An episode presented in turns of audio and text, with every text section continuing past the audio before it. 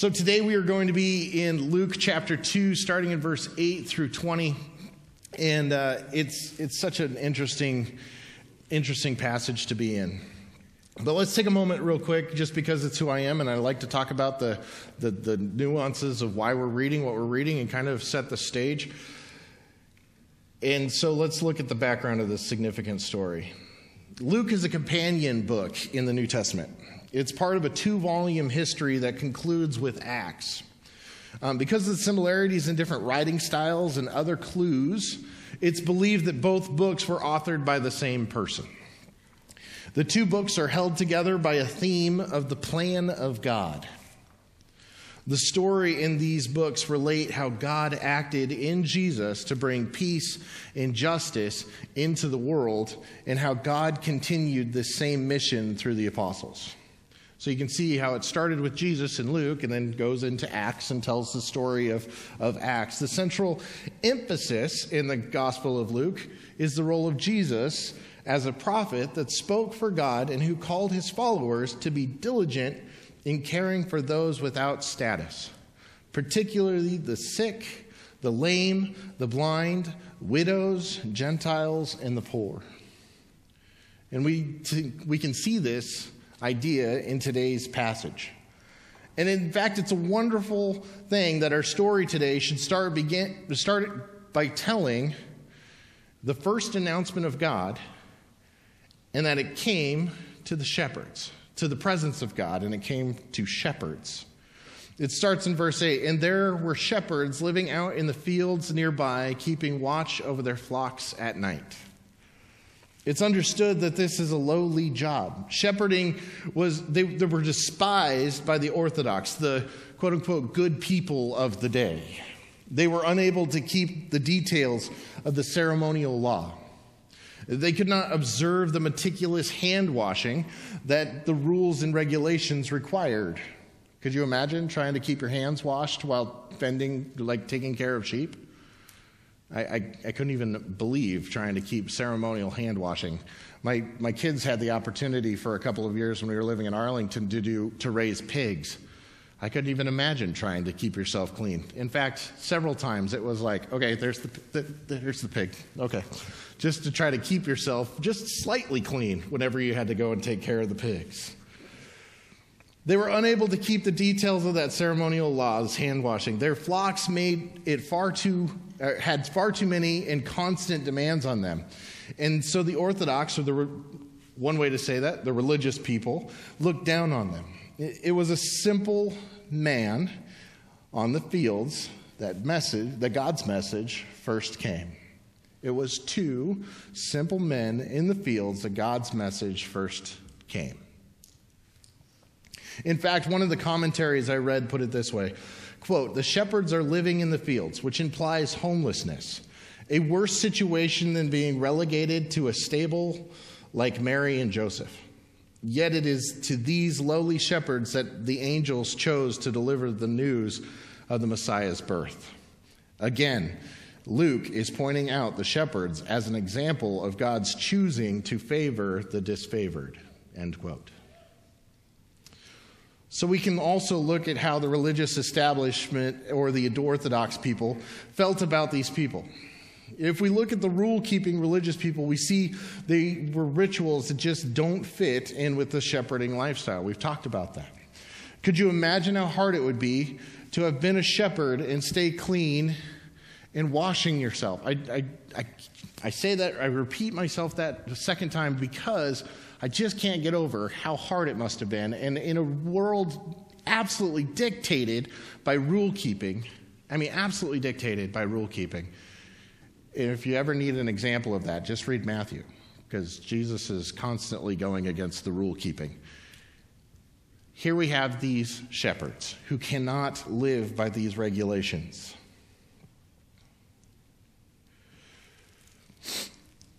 Next, we have the appearance of the angels in the sky. Starting in verse 9, an angel of the Lord appeared to them, and the glory of the Lord shone around them, and they were terrified. But the angel said to them, Do not be afraid.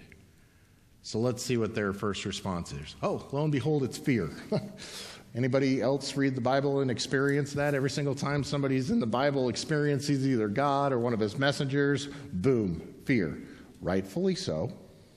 Right? Joshua out in the uh, to get ready to take on Jericho, meets an angel. What does he do? Whoa, dang, shiny guy with armor. Scary. And so what do we have? The very first thing are those oh so familiar words do not be afraid.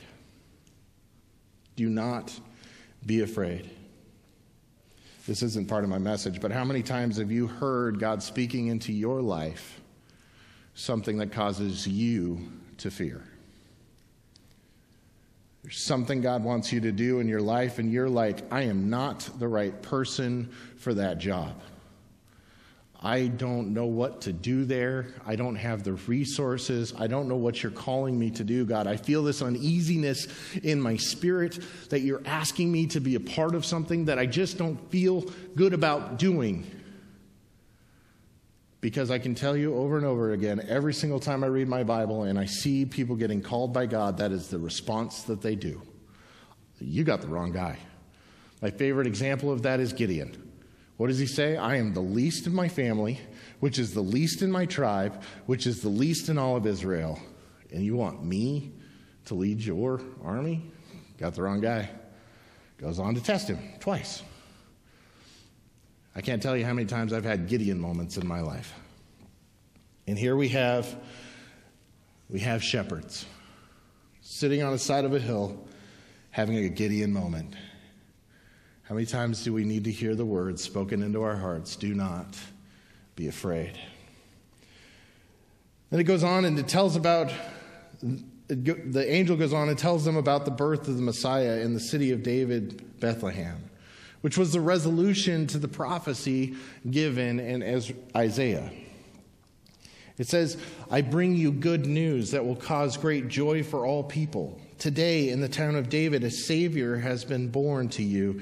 He is the Messiah, He's the Lord. And just so you know that I speak the truth, this is how you will find him. This is this will be a sign to you, he says. You will be you will find a baby wrapped in cloth and lying in a manger. These angels have given the shepherds a sign to look for, giving them the ability to find the Messiah and where to, they need to look a manger, a place these shepherds would have been very familiar. And this allowed them to know that the words the angel spoke about the long awaited Messiah were true. They will find this child and they will find him just as the angel told them. You see, the angel saying, Hey, this is what it looks like. This is what you're going to be looking for. And who expects a child to be in a manger? So when you find this child, you will know that what I speak is truth.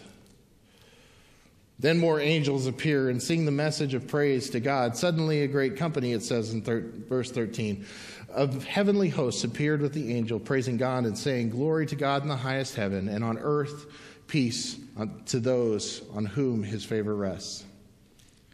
The angels tell the shepherd their message and then retreat. I find the response of the shepherds very interesting here. We're going to spend some time discussing this one. What did they do? They talked for a second and then they were gone. In fact, the New Revised Standard Version of the Bible translated, they went with haste. In the message version, it says they left running. In the KJV, they came with haste. Their response was not, hey guys, let's discuss this idea and see what happens, and, and maybe we can, you know, create a committee about what we're supposed to do. No, they left. They said, what are we going to do? Okay, um, Jim, you watch the sheep, we're going. They went and they ran. There wasn't talk. They didn't, they didn't think long on this. They, they just went. And it's kind of like the new Christian versus the longtime churchgoer. The new Christian will tell everyone what he or she has recently experienced in their salvation, with their forgiveness of their sins, with the, the taking off of the burden that has been their life for so long. And they will, they will tell everybody they know, while the long time church, long timer often is like, ah, oh, isn't it cute? Good, good for you. You did good. The passion for telling people about what God has done just seems to be gone for some of the long timers. While for the new Christian, the work of grace is so fresh in his or her life and mind, they want to tell everyone about the freedom that they now have. The shepherds just experienced a surreal moment with the multitude of angels. They weren't going to stick around for an encore performance of the angel choir, they had a Messiah to visit. Imagine what it must have been like that night. It's dark. And it's dark in a way that's darker even to today's standards. It's a dark that we have to go and search for and to seek out. Anybody ever gone backpacking before and gone into a place where the just there is no light? And you step outside after the sun has gone down and you look up into the sky and you are overwhelmed by the amount of stars that are in that sky. That's the dark we're talking about here. They are sitting out on a hillside, darkness all around, still in the air. And then, bang, shiny guy appears. Talk about a life changing experience. But then it gets better. A multitude of more shiny people show up and they sing. It's a crazy thing. And they're singing about the coming of the Messiah. The moment the people of Israel have been waiting for for a long, long time. And that time is now here. And you, the poor shepherd, are the one to hear that news. You are the one to hear it. Not some rich guy, not some statesman. No, you, a poor shepherd, are, are the people that God has chosen to tell first. It's amazing.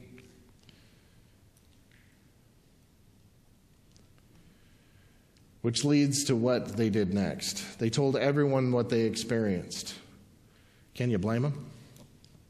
I know I've had some experiences with God that have drastically changed my life, but a multitude of shiny people singing in the dead stillness in the middle of the night about the moment my, gen- my people have been waiting for for generations, for centuries, that's something I can't even imagine. So they told everyone, and it was taken, and I'm sorry, and how was it taken? It was the people were amazed. The people were amazed. And this, I believe, is why the angels revealed this message to these poor shepherds. The kingdom of God is always something different than we expect. The people of the age believed the Messiah would be a warrior, a king in the earthly sense. But instead, he came as a baby into the arms of a young girl. In fact, we see this, this theme of Christ throughout the Gospels. Every single time we see in Matthew something amazing happen, he does something. Uh, it, Matthew 9, he, he heals a guy. And, what happens? The crowd is amazed and they want to take him and, and force him to be their king. And what does he do? He retreats, he runs away. And you see it all the way up into the moment of when he goes into Jerusalem for Passover. Instead of, of riding into Jerusalem as a, on a horse, which at the sign was the sign of a conquering king, instead he rides in on a donkey, which to these people was a sign of a king coming in peace. Do you get the imagery there? Could you imagine a king coming in to try to conquer a city riding a donkey? You guys ever watched donkey basketball before? You ever had that opportunity? It's hilarious. People trying to control donkeys on a basketball court. It, they do not go where you want them to go. And so the idea of a king riding in on a donkey means, yeah, all right, he definitely isn't coming in to conquer us. Plus, they're lower to the ground, you know. But a king coming in on a horse, he's there to conquer. But Jesus comes in on a donkey. He comes in peace. This is a theme throughout the life of Jesus. Never claiming the mantle that we, the people, expected. We expected the warrior king, but no. He came as a baby into the arms of a young girl. The kingly announcement should have been presented to the royal people of the day, but instead, It's told to the poor, despised shepherds on the side of a mountain late at night.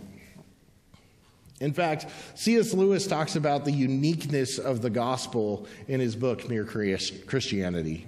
He writes, Reality, in fact, is usually something you could not have guessed. That is one of the reasons I believe Christianity. It is a religion you could not have guessed. If it offered us just the kind of universe we had always expected, I should feel we were making it up. But in fact, it is not the sort of thing anyone would have made up. It was just that queer twist about it that real things have. So let us leave behind all these boys' prophecies, these oversimple answers. The problem is not simple, and the answer is not going to be sim- simple either. So we have this expectation of the kingdom of God will be different than it actually is. We believe it to be the way our world works, where our earthly importance, our physical appearance, our wealthy status, or position are what matter. Rather, the kingdom of God continues to save people based on the mercy of God alone. I was trying to figure out how to kind of bring this understanding to an end. I had three different ways that I wanted to go. And one that, that just kept coming to my mind was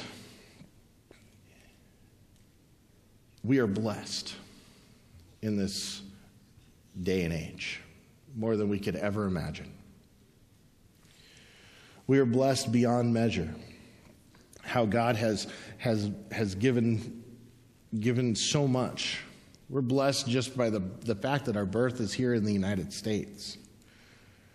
I, I love taking teens to um, countries that they've never experienced before. I had the opportunity to take a couple of, of trips with teenagers to Ukraine back before the Russians invaded. Um, and uh, it was always impressive to me to watch how my teens re- reacted. I mean, I was uncomfortable. I couldn't imagine how uncomfortable they were. Like, here's the, here's the, the gist of some of the uncomfortableness. there's this stuff called bulgur. It's kind of like buckwheat, kind of like uh, a oatmeal type thing, boiled wheat stuff. I don't know what it is. It's and the Ukrainian people have this this uh, amazing thing that. How many grandmas had the bacon grease cup underneath somewhere in the kitchen, right? Ukrainians do the same thing, but it's every grease of every meat that they cook. It's all mixed together. And so if it's, you know, in a stew, they kind of siphon the grease off the top, put it in the can. And then they take that and they season noodles, potatoes, bulgur. So everything tastes the same, and it tastes like a bunch of different flavors of meat together. And then you put it on top of bulgur, which is just, ugh and and, it, and it's it, oh. and me being a pastor, the people there wanted to make sure that I was was blessed. And so the first time I went there and experienced bulgur, I went, I never want to do that again. And then I experienced the next day, and then the next day, and then the next day. And so the next time I came, I went, you know what? I know there's going to be bulgur there. I'm always, for some reason, they always set out the plates with food on them and then we come and sit down and, and eat. So I would, I would enter in the area and I would look around and I'd find the plate with the least amount of bulgur on it. So I didn't have to, to swallow it because you have to eat it. Otherwise, it's offensive. So here I am. Okay, I'm going to sit down at this plate, and I sit down. It's got the least amount of bulgur on it. I'm good. All right, I can choke down a spoonful of bulgur. We're good. And then, without question, one of the Ukrainian ladies who helped cook would look at my plate and go, No, Pastor, and grab my plate and grab the one with the most amount of bulgur and bring it over and stick it in front of my place. And then this is an oversimplified understanding of the uncomfortableness that comes with being in a foreign country. But the crazy thing is, is we get to see things over there that make us realize how incredibly blessed we are just to be living in the United States. We were in one of the major cities in Ukraine. It's called Zaporozhye. You may have heard about it. There's some shelling going on over there right now around a very large nuclear plant. We were in Zaporozhye and, and uh, we got to tour their hospital. They had one working elevator in the whole hospital. They had banks of elevators all over the place, but only one of them worked. And as we were walking around, there was mold growing on the walls. This is inside their hospital, one of the best hospitals in the country. You begin to realize how blessed we are just to be living in the place that we are. And so then the question becomes are we the poor shepherds on the hillside? We have to ask ourselves that question. Are we the poor shepherds on the hillside? Are we the ones hearing the message of Jesus' birth? Are we the rule keepers who, who got snubbed on the message? We're blessed. We're, we're, the, we're, the, we're the rich people. Is, is the message for us?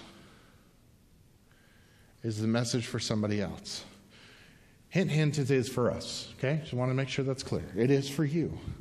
But I want to also keep in mind that there is, there is people out there that we are called to embrace. And if you ever have to understand this passage and this theme of Luke throughout, it is that we are there to answer Jesus' call to take care of the least of these the widow, the poor.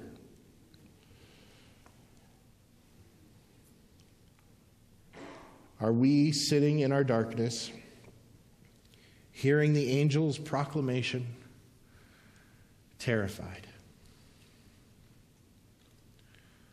Or are we hearing the do not be afraid and are we running to the side of the Messiah?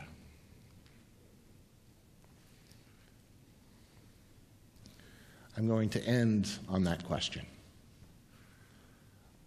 Every single one of us is being moved by the Spirit to do something for the kingdom of God. Something we're not, we feel we're not built for. And proof of that is I'm standing here right now talking to all of you. I have shared with several of you that I have never, ever felt comfortable speaking in this situation. I don't like speaking in public, period. But like the idea of taking on the mantle of preacher and speaking God's word to other people is a responsibility that is absolutely terrifying to me. I experienced paralysis almost when I was in college, knowing that at some point I had to do a preaching class. It would keep me awake years before I had to do it. And yet, here I am. I tell you this not to add a boy, good job, you, but that we're all there. Every single one of us, God is calling us to do something that we don't feel equipped to do. But if we say yes and we start moving in the direction God is calling us to do it, guess what? I'm standing here right now completely fine. I've shared this over and over and over again. Eight years I pastored my own church. Eight years, 52 weeks a year, I would stand up here and preach. And 52 weeks a year, I would preach completely at peace. Because the moment I stepped up to start speaking, I would feel this overwhelming sense of peace just come over top of me. I'm in that place right now because I said yes to God. You have in you the calling of the Holy Spirit to do something amazing for the kingdom. Something out of the norm of what you expect, right? That's how the kingdom works. The announcement should have gone to royalty, but it didn't. It went to shepherds on a hillside. So the question I have again is God is calling you to do something. Are we standing in darkness in the presence of a shiny angel, the Holy Spirit's leading inside of us, frozen in fear, afraid to hear the words, do not be afraid? Or are we hearing and accepting and running to Christ like these shepherds did so long ago? Let's pray. Heavenly Father, I thank you so much for your grace. Lord, that we who are your created in this world, Lord, that you have given us an overwhelming sense of peace and have taken on the burden of our bad decisions. Lord, you've given us an amazing, wonderful gift but Lord, as I've read and studied in your word so many times, this gift comes with responsibility. We get to respond to your grace by sharing that grace with others, which means that we have to be uncomfortable. We have to go into places where we don't feel where we don't feel equipped. Lord, let us accept that let us embrace it. Let us lean into who you are and what you are calling us to be. So, Lord, we can hear the words, do not be afraid. And we are overjoyed with the presence and the ministry that you have called us to be in, and that we get to run to your side to be a part of what you're doing in this world. Lord, and through the actions, just like those, those shepherds so long ago, we can share with the world what you have done for us. That the Messiah is here and is present and is saving the world. That peace is at hand, that hope and joy and love have entered into this world in a way that has never, ever, ever happened before. Lord, I thank you. I thank you for it all. And I, Lord, I think that in the midst of it, that we have you to walk with us and to give us strength. And so, Lord, as we end our service today, I pray that you would continue to call us ever deeper into the role, in the place that you would have us serve in your kingdom. Lord, and that we would be courageous and filled with your courage to then move into that, to accept it and to go and not be stuck in fear. In your most precious name we pray. Amen.